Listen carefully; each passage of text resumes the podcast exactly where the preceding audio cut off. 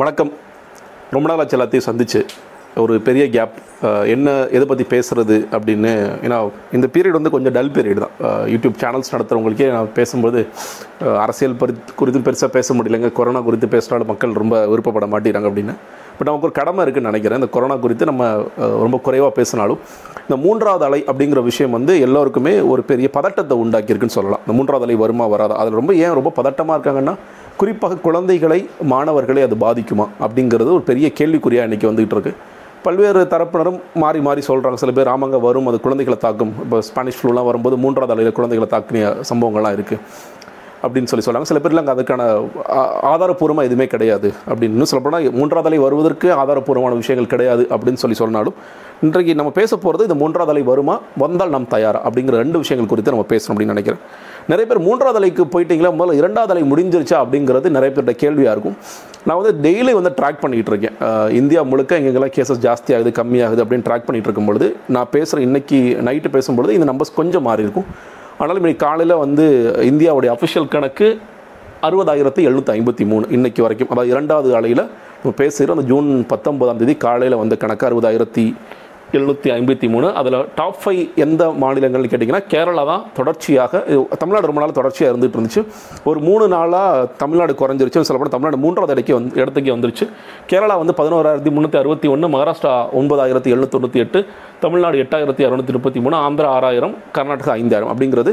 So அந்த குறிப்பாக இந்த தென்னிந்திய மாநிலங்கள் தான் அதிகமான கேசஸ் கிட்டத்தட்ட ஒரு எழுபது இல்லை எண்பது சதவீதமான கேசஸ் கொடுத்துட்டு இருக்காங்க. அது குறிப்பாக இப்போ கேரளா மட்டும் பார்த்தீங்கன்னா அவங்களே பதினஞ்சு சதவீதமான கேஸ் அதிகமாக போயிட்டு இருக்கு. கேரளா பற்றி படிக்கும் பொழுது அவங்க ஒரு சர்வே ஒவ்வொரு ஆலையிலையும் எடுக்கிறாங்க ஒரு மாதமும் எடுக்கிறாங்க. அந்த மாதத்தில் என்ன சொல்கிறாங்கன்னா ஜூலை பத்தாம் தேதி வரைக்கும் தொடர்ச்சியாக இந்த பன்னெண்டாயிரம் பதிமூணாயிரம்ங்கிற அந்த நம்பர்ஸ் வேரி ஆகிட்டே இருக்கும். இப்போ தமிழ்நாடு மாடல் பார்த்தீங்கன்னா அது எந்த ஆட்சியாக இருந்தாலும் பரவாயில்ல. ஒன்று ஏறும் ஆயிரமா ஏறிட்டே இருக்கும் இல்லை ஆயிரமாக இறங்கிட்டே இருக்கும்னு ஒரு மாடல் நம்ம வச்சிருக்கோம். அந்த மாடல் மற்ற மாநிலங்களுக்கு தெரிய மாட்டேங்குது. அதனால் மகாராஷ்டிரா பார்த்தீங்கன்னா பத்தாயிரம் போகும் ஒன்பதாயிரம் போகும் ஏழாயிரம் போகும் அப்படி மாறி மாறி இருக்கும். ஆனால் தமிழ்நாடு மாடல் மாதிரி எந்த மாடலுமே இல்லை அப்படிங்கிற காரணத்தினால கேரளாவில் தொடர்ச்சியாக ஒரு பதினொன்றாயிரம் பன்னெண்டாயிரம் பதிமூணாயிரம் மாறி மாறி இருக்கும் அப்படின்னு சொல்லி சொல்கிறாங்க கேரளா மட்டும் இன்னும் வீக்கெண்ட் லாக்டவுன் போட்டாங்க. இப்போ சனி ஞாயிறு வந்து தொடர்ச்சியாக லாக்டவுன் போட்டிருக்காங்க. அப்படி இருந்து கூட கேரளாவில் கேசஸ் ஜாஸ்தி ஆகிட்டு இருக்கு அப்படிங்கிற ஒரு புறம் பார்க்குறோம். மகாராஷ்டிராவில் பற்றி நண்பர்கள்ட்ட பேசும்பொழுது மகாராஷ்டிராவில் பத்தாயிரங்கிறது எங்களுக்கு நார்மலுங்க ஒரு நியூ நார்மல் நம்ம சொல்ல அதே மாதிரி மகாராஷ்டிராவில் வந்து நல்ல கேசஸ் அப்படின்னு கேட்டால் நாற்பதாயிரம் ஐம்பதாயிரம் மோசமான கேசஸ் அப்படின்னா ரொம்ப நார்மலாக இருந்தாலும் இப்போ ஒன்பதாயிரம் பத்தாயிரங்கிறது ரொம்ப நார்மலான விஷயம். அதை பற்றி பெரிய பிரச்சனை இல்லை. அக்கறை அதை பற்றி நம்ம கவலைப்பட வேண்டிய அளவுக்கு பிரச்சனை இல்லை அப்படின்னு சொல்லி சொல்கிறாங்க தமிழ்நாடு எட்டாயிரம் இப்போ நம்ம பேசின தரணும் இன்னைக்கு ரெக்கார்டு வந்திருக்கிறதும் எட்டாயிரத்தி சம்திங் வந்திருக்கு. ஆந்திரா அதே மாதிரி அஞ்சாயிரம் ஆறாயிரம் மாறி மாறி வருது. கர்நாடகம் அஞ்சாயிரம் ஆறாயிரம் ஏழாயிரம் அப்படின்னு மாறி மாறி வந்துட்டு இருக்கு அப்படிங்க பார்க்குறோம். ஸோ இந்த இரண்டாவது அலையை நோக்கி நம்ம இறுதி அப்படின்னு சொல்லலாம்னு நினைக்கிறேன். இன்னொரு இன்னொரு அப்போ கர்நாடகாவில் தொடர்ச்சியாக கேசஸ் இருக்க போகுது அப்படிங்கும் பொழுது ஜூன் எண்டு இல்லை ஜூலை வரைக்குமே கூட இந்த இரண்டாவது அலையோட வீரியம் குறிப்பாக தென் மாநிலங்களில் இருக்கக்கூடிய வாய்ப்புகள் இருக்குது குறிப்பாக கேரளத்திலையும் மகாராஷ்டிரத்திலையும் இருக்கிற வாய்ப்புகள் இருக்குன்னு நினைக்கிறேன். அப்படிங்கிறது ஒன்று நம்ம பதிவு பண்ணணும். ஸோ அதனால் இரண்டாவது அலையை விட்டு முழுக்க வந்துட்டோமா? இப்போ நம்ம ஹர்ஷவர்தன் வந்து போட்டார் இல்லையா? வியர் அந்த என் கேம் அப்படின்னு சொல்லிட்டு போட்ட மாதிரியோ இல்லை மோடியர்கள் கையை உயர்த்தி இரண்டாவது அலையே வராதுன்னு சொல்ல முடியும். அந்த மாதிரி நம்ம இரண்டாம் அலை போயிடுச்சு அப்படி நிச்சயமாக சொல்லிட முடியாது. இரண்டாம் அலைங்கிறது இன்னும் கொஞ்சம் இருக்கத்தான் செய்கிறது அப்படிங்கிறது முதல் பார்வை. ஸோ இப்போ அடுத்ததாக மூன்றாவது அலை வருமா அப்படிங்கிற ஒரு கேள்விக்கு இப்போது இன்றைக்கி பேசின எய்ம்ஸோட சீஃப் ரந்தீப் குலேரி என்ன சொல்கிறாருன்னா ஆறுலேருந்து எட்டு வாரங்களுக்குள் இந்தியாவில் மூன்றாவது அலை தாக்கலாம் அப்படின்னு சொல்லி சொல்கிறார் அவர் எந்த அடிப்படையில் சொல்கிறாருன்னா கோவிட் பிஹேவியர் நீங்கள் ஃபாலோ பண்ணாடி. இப்போ நம்ம நிறைய பார்க்குறோம் மாஸ்க் எல்லாம் கழட்ட ஆரம்பிச்சிட்டாங்க மறுபடியும். சோஷியல் டிஸ்டன்சிங் சோஷியல் டிஸ்டன்சிங்கிறது எந்த காலத்தையும் நம்மளால் ஃபாலோ பண்ண முடியாதுன்னு நினைக்கிறேன். அட்லீஸ்ட் இந்த மாஸ்க் வந்து நிறைய பேர் இறக்கி விட்றாங்க மாஸ்க் போடுறதில்ல அப்படிங்கிறதெல்லாம் பார்க்குறோம். எல்லா ஊர்களும் தளர்வுகள் நிறையா வந்துருச்சு. சொல்லப்போனால் இப்போ தெலுங்கானாவில் இன்றைக்கி ஒரு முக்கியமான அறிவிப்படம் கேட்டிங்கன்னா இனிமேல் தளர்வுகளே கிடையாது ஜாலியாக இருங்க அப்படிங்கிற அளவுக்கு கேஸ் ஆகும் ஏன் அவ்வளோ தெரியல ஒருவேளை மூன்றாவது அலையாவது நம்ம முன்னேறி வரணும்னு நினைக்கிறாங்களா தெரியல தெலுங்கானா பொறுத்த வரைக்கும். என்னை பொறுத்த வரைக்கும் நான் எப்பொழுதுமே அந்த ஊரடங்கிற்கு எதிரான வந்தேன் ஊரடங்கு போட்டு மக்களை பொருளாதார ரீதியாக பின் தள்ளக்கூடாது ஆனால் கூட்டம் சேர்க்கிற இடங்களை தவிர்க்கணும்னு பார்க்குறேன். ஏதாவது இன் சம் ஃபார்ம் ஊரடங்கு அப்படிங்கிற ஒன்று இருக்கணும்னு நினைக்கிறேன். அதாவது திருமணங்களுக்கான கட்டுப்பாடு இறப்பு நிகழ்வுக்கான கட்டுப்பாடு இந்த மாதிரி எங்கெங்கெல்லாம் பொது நிகழ்ச்சிகளுக்கான கட்டுப்பாடு கோயில்களுக்கான கட்டுப்பாடு இந்த மாதிரியான விஷயங்கள் தொடரணும்னு நினைக்கிறேன். எங்கெங்கெல்லாம் கூட்டம் சேரக்கூடிய வாய்ப்புகள் இருக்கிறதோ அது மக்களை பொருளாதார ரீதியாகவும் பெருசாக அவங்கள வந்து தாக்காத விஷயங்களாக இருக்கும் பொழுது அதை நிச்சயமாக தவிர்க்க வேண்டும் அப்படிங்கிற ஒரு காரணத்தினால எல்லாத்தையும் மொத்தமாக திறந்து விடுறேன்னு சொல்கிறது மூன்றாவது அலைக்கு நம்மளே வாங்க. என்ன மகாராஷ்டிராலையும் கேரளாவுக்கும் போயிட்டு இருக்கு தெலுங்கானா இதுலையாவது நம்ம ஒரு பேர் வாங்கலாமா அப்படின்ட்டு சந்திரசேகர் அவர் நினைக்கிறாரா அப்படிங்கிற தெரியல ஸோ அங்கே திறந்து விட்டுருக்காங்க. பல இடங்களும் தளர்வுகள் வந்துகிட்டு இருக்கு. தேவையான தளர்வுகள் பல இடங்களில் வந்துகிட்டு இருக்கு. தளர்வுகள் மக்கள் நம்ம முன்னாடி சொன்ன மாதிரி தளர்வுகள்ங்கிறது நம்மளுடைய பொருளாதார முன்னேற்றத்திற்கு இருக்கணும். அதை விட்டுட்டு நம்ம தளர்வுகள் கொடுத்துட்டாங்கப்பா மாஸ்க்கெல்லாம் கழட்டி வேணும் ஒரு மூணு நாளாக பார்க்குறேன். எங்கே போனாலும் ஒரு ரெண்டு பேர் மூன்று பேர் மாஸ்கே போடாமல் வர ஆரம்பிச்சிட்டாங்க மறுபடியும். சென்னையில் நான் சொல்கிறது அப்போ இதே மாதிரி எல்லோரும் அதை ஆரம்பிச்சிட்டாங்க. மாஸ்க் திரும்ப இறக்கி விடுறது தாடைக்கு போடுறது நெத்திக்கு போடுறதுன்னு ஆரம்பிச்சாங்கன்னா இது வருவதற்குரிய அத்தனை வாய்ப்புகளும் இருக்குது அப்படின்ட்டு எய்ம்ஸ் டாக்டர் சொல்லியிருக்காரு. ஸோ அதனால் மூன்றாவது அலை இந்தியாவை தாக்கக்கூடிய வாய்ப்புகள் அத்தனை அத்தனையும் இருக்கிறது. இன்னொரு மிக முக்கியமான காரணம் இப்போ நீங்கள் யூஎஸோட டேட்டா எடுத்து பார்த்தீங்கன்னா கிட்டத்தட்ட இரண்டாவது வேக்ஸ் டோஸே வந்து கிட்டத்தட்ட நாற்பத்தி நாலு சதவீதம் பேர் போட்டாங்க. யூகேலையும் நிறைய சதவீதம் போட்டிருக்காங்க. பல மேலை நாடுகளிலும் நிறைய சதவீதம் தடுப்பூசி போட்டுட்ருக்காங்க. இந்தியாவில் பதினாறு புள்ளி ஆறுங்கிறது முதல் டோஸ் மட்டும்தான். இரண்டாவது டோஸ் வந்து நாலு சதவீதம் கூட இன்றைக்கி இன்னும் இன்னைக்கு வரைக்கும் போடல. அது கோவிஷீல்டாக இருக்கலாம் கோவேக்சின் இருக்கலாம் இல்லை இருக்கலாம் எந்த ஒரு வேக்சினுமே நான்கு சதவீதம் கூட இந்தியாவில் போடப்படவில்லை. இன்னொன்று வேக்சின்கிறது ஒருவேளை கொரோனா தொற்று ஏற்பட்டால் நம்ம உயிரை பாதுகாக்கும் அப்படிங்கிறத நம்மள்ட்ட டேட்டா இருக்கே தவிர வேக்சின் போட்டுட்டனால கோவிடே வராது அப்படிங்கிறது நம்மள்ட்ட இல்லை. ஸோ அந்த காரணத்தினாலும் மூன்றாவது அலை வருவதற்கான வாய்ப்புகள் நிச்சயமாக உண்டு. குழந்தைகளை தாக்கும் அப்படிங்கிறது ஒரு பிரதானமான கேள்வியாக இருக்கிறது. நீங்கள் வந்து பல எக்ஸ்பர்ட் சொல்கிறாங்க இல்லை குழந்தைகளை தாக்குவதற்கான வாய்ப்புகள் குறைவு. ஆனால் நீங்கள் முற முதல் அலையிலும் இரண்டாவது அலையில் பார்க்கலாம். நீங்கள் வந்து முதல் அலையில் வந்து கம்மியான குழந்தைகள் பாதிக்கப்பட்டிருந்தாங்கன்னா இரண்டாவது அலையில் ஆப்வியஸ்லி நிறைய குழந்தைகள் பிறந்த குழந்தைகள் பத்து பத்தொன்பது நாள்கள் சில பேர் இறந்து போயிருக்கிறாங்க மாணவர்கள் சில பேர் இறந்து போனாங்க அப்படிங்கிறத பார்க்குறோம். ஆனால் நீங்கள் மூன்றாவது அலைங்கிறது இரண்டாவது அலை அளவுக்கு வீரியமாக இருக்காது அப்படின்னு சொன்னாலும் குழந்தைகள் நம்ம இன்னும் சொல்லப்போனால் குழந்தைகள் நம்ம எங்கேயும் வெளியே அனுப்புறதில்ல. பள்ளிக்கூடங்கள் அனுப்புறதில்ல விளையாட பெருசாக வெளியே விடுறதில்ல. அப்போ எப்படி அதை தாக்கும்னு கேட்டிங்கன்னா மறுபடியும் எப்படி நம் வயதானவர்களுக்கு யார் ஒருத்தர் வெளியே போயிட்டு வந்தாரோ ஒரு குடும்ப தலைவர் இல்லை குடும்ப தலைவி மொழி வந்தோ அதே மாதிரியான வாய்ப்புகள் தான் குழந்தைகளுக்கும் இருக்கிறது. அப்போ அதனால தான் நம்ம வந்து கூடுதல் கவனம் கூடுதல் அக்கறையோடு நம்ம இருக்கோம். பட் இன்னும் கூடுதல் இருக்கணும்னு நினைக்கிறேன். வந்து குழந்தைகளுக்கு நம்ம கொண்டு வந்துடக்கூடாது அப்படிங்கிறதுல ஒரு அதீத கவனம் நமக்கு நிச்சயமாக வேணும்னு நினைக்கிறேன். அதனால் குழந்தைகள் தாக்குமா தாக்காதா அப்படிங்கிற அந்த விவாதத்திற்குள் போகாமல் குழந்தைகளுக்கு தாக்காமல் எப்படி பார்த்து கொள்ள வேண்டும்ங்கிறது மிக முக்கியமான விஷயமாக நான் பார்க்கிறேன்.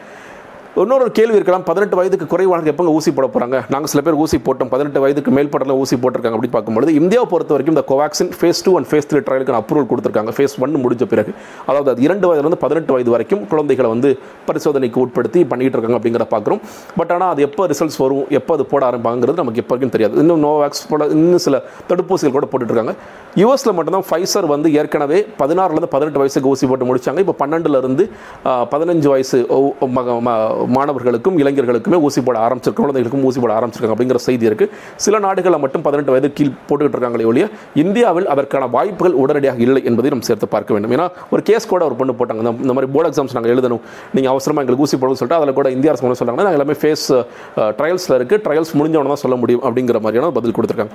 இந்தியா தயாரா? நீங்கள் வந்து இரண்டாவது அலை வந்து எங்கே பெருசாக கோட்டை விட்டாங்கன்னு சொன்னீங்க நான் என்ன?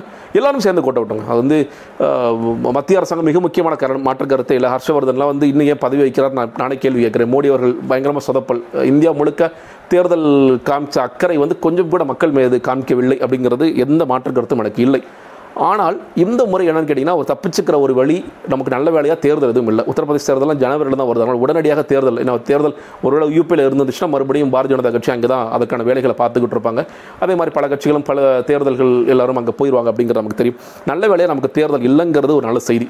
ஒவ்வொரு மாநிலமே இரண்டாவது அலையில் கற்றுக்கொண்ட பாடம் இல்லை இது ஒருவேளை குழந்தைகளை தாக்கலாம்ங்கிற இது அக்கறையாக இருக்கலாம். இப்போ நம்ம எல்லாருக்கும் ஒரு அக்கறை இருக்குது அதே மாதிரி அக்கறை காரணத்தினால ஒவ்வொரு மாநிலத்து குறித்தும் பேசும்பொழுதும் டெல்லி என்ன முதல்வர் என்ன சொல்கிறாருன்னா ஒரு வார் ஃபூட்டிங்கில் நாங்கள் ரெடி ஆகிட்டு இருக்கோம். நாங்கள் வந்து இன்னும் சொல்ல போனால் பீடியாட்ரிக் வார்ட்ஸ் எல்லாம் இப்போ இருக்கிற நாங்கள் போட்டிருக்க எல்லா மாநிலங்களுமே டெல்லியாக இருக்கட்டும் மகாராஷ்டிராவில் போடாத மாநிலங்கள் மகாராஷ்டிரா இருக்கட்டும் கர்நாடகா பினராயி விஜயன் கேரளாவாக இருக்கட்டும். குஜராத் எல்லாருமே வந்து நாங்கள் மூன்றாவது அலைக்காக நாங்கள் எங்களுடைய தயார் நிலையில் இருக்கிறோம். ஏன்னா இரண்டாவது அலை இதெல்லாம் பார்த்துருக்க முடியாது. நாங்கள் இரண்டாம் அலை வரப்போது வரப்போதுன்னு சொல்லிட்டு இருந்தாங்களே ஒழிய நாங்கள் தயார்படுத்திட்டோம். இதெல்லாம் தேவையாக இருக்கும் ஆக்சிஜன் தேவையாக இருக்கும் இல்லை வந்து ஐசியூ பெட்ஸ் தேவையாக இருக்கும் அப்படிங்கிற அதிகமான பெட்ஸ் இன்க்ரீஸ் பண்ணலாம் அப்படிங்கிறது இல்லை. ஆனால் இதை பொறுத்த வரைக்கும் ஒவ்வொரு ஹாஸ்பிட்டல்லையும் பீடியாட்ரிக் வார்ட்ஸ் பீடியாட்ரிக் பெட்ஸ் நிறைய ரெடி பண்ணுங்கள் பீடியாட்ரிக் ஒருவேளை குழந்தைகள் வந்து அவர்களுக்கான என்ன தேவையோ அதுக்கு ஏற்ற மாதிரி வேலை செய்யுங்க அப்படின்னு. தமிழ்நாட்டை பொறுத்த வரைக்கும் மா சுப்பிரமணியன் அவர்கள் இன்னைக்கு பேட்டி கொடுக்கும்பொழுது நாங்கள் தயாராக இருக்கிறோம். நான் ஒரு ப்ரெசன்டேஷன் கூட பார்த்தேன். அமங் தி டாக்டர்ஸ் அது நடந்திருக்கு. அந்த டாக்டர் அதில் நடக்கும்போது ஒரு பாசிபிளாக வந்துச்சுன்னா எவ்வளோ பேரை பாதிக்கு தாக்கும் எவ்வளோ பேர் அது வந்து ஐசியூ பெட் தேவைப்படும் எவ்வளோ பேருக்கு ஆக்சிஜன் தேவைப்படும் போன்ற விஷயங்கள் பீடியாட்ரிக்கான விஷயங்கள் செய்கிறதாக இருக்கட்டும். எல்லா மாநிலங்களுமே ஓரளவுக்கு அது குறித்த ஒரு அக்கறை செலுத்துகிறார்கள். இரண்டாம் மலை மாதிரி நாங்கள் வந்து வந்த பிறகு நாங்கள் அழுதுகிட்டு இருப்போம் அப்படி அப்படிங்கிற மாதிரி இல்லாமல் ஓரளவுக்கு முன்னெச்சரிக்கை நடவடிக்கையோடு நாங்கள் தயாராக இருக்கிறோம் அப்படிங்கிற செய்திகள் எல்லாருமே சொல்லியிருக்காங்க ஒரு ஆரோக்கியமான விஷயம் அதை பார்க்கிறேன். இன்னும் சொல்லப்போனால் இன்றைக்கி மோடி அவர்களும் சொல்லியிருக்காரு எல்லாரும் தான் ரெடியாக இருக்குன்னு சொல்லி சொல்லியிருக்காரு. ஒரு தேசம் முழுக்க ஒரு இரண்டாம் ஆண்டில் கற்றுக்கொண்ட கற்றுக்கொண்ட பாடம் நிச்சயமாக இதில் ஏன்னா முதல் அலையில் எந்த பாடம் நான் கற்றுக்கலன்னு சொல்லுவேன். ஏன்னா முதல் அலையில் ஏதாவது பாடம் கற்றுக்கிட்டு வந்தாங்கன்னா அது இரண்டாவது அலையில் அதை பயன்படுத்தியிருப்பாங்க. அதெல்லாம் பெருசாக பாடம் கற்றுக்கலாம் இரண்டாவது அலையில் இவ்வளோ உயிர் இழப்பு ஏற்பட்ட ஒரு பெரிய காரணத்தினால் அதே மாதிரி முன்னாடி சொன்ன குழந்தைகளை தாக்கும்ங்கிற ஒரு பயத்தினால் ஒரு அச்சத்தினால் நிச்சயமாக ஓரளவுக்கு தயாராக ஆரம்பித்து கொண்டிருக்கிறார்கள் சொல்லி சொல்லணும். இது ஒவ்வொன்றும் நம்ம டீப்பாக பார்க்கணும். ஒவ்வொன்றும் எவ்வளோ தயார் நிலையில் இருக்கிறாங்க எவ்வளோ பெட்ஸ் ரெடியாக இருக்குது எவ்வளோ ஆக்ஸ் ரெடியாக இருக்குங்கிறது டீப் ஸ்டடிஸ் வேணும். ஆனாலும் போன வாட்டி மாதிரி ஒரு அலட்சிய போக்கு இல்லாமல் இந்த முறை ஓரளவிற்கு தயாராக இருக்கிறார்கள் அப்படிங்கிற செய்தியை நான் சொல்லணும்னு நினைக்கிறேன். அதனால் கோவிட் தேர்ட் வே வந்துடும் அப்படிங்கிற பெரிய பதட்டம் வேணாம். ஆனால் அதே நேரத்தில் அது இன்னொரு சொல்லப்போனால் குழந்தைகள் மட்டும் கிடையாதுங்க. நீங்கள் குழந்தைகள் இளைஞர்கள் மட்டும் கிடையாது. ஊசி போடாத ஒருத்தங்க ஊசி போட்ட யார் வேணாலும் மறுபடியும் தாக்கும். இன்னும் சொல்லப்போனால் இந்த மியூட்டன் இந்த டெல்டா ஸ்ட்ரெயினுங்கிறது தான் நம்ம இவ்வளோ பேருக்கும் பெரிய காரணமாக அமைந்தது. இப்போ யூகே யூஎஸ் போன்ற நாடுகளில் கூட இந்த டெல்டா ஸ்ட்ரெயினை பார்த்து எல்லாரும் பயப்படுறாங்க. அது வந்து அதிகமான கேசஸ் கொண்டு வந்துட்டு இருக்கு அப்படிங்கிற ஸ்டடி இருக்குது அப்போது இந்த மாதிரி வேறு சில உருமாறிய கொரோனா ஏதாவது ஒன்று வரலாம். அது வந்து ஏற்கனவே ஆனவங்களை கூட ரீஇன்ஃபெக்ஷனுக்கு உட்படுத்தலாம். அதனால் நமக்கு ஒரு வாட்டி கோவிட் வந்துருச்சு. இல்லை நம்ம ஒரு வாட்டி ஊசி போட்டோம் அப்படிங்கிற அலட்சியம் தயவு செய்து வேண்டாம். இந்த நோய் முற்றிலுமாக ஒளியும் வரை ஒளியும் நாள் வரும் வரை தயவு செய்து நம்ம நம்மளை பாதுகாத்துக்கணும் அப்படிங்கிறதுல எந்த விதமான சமரசமும் வேண்டாம். நன்றி வணக்கம்.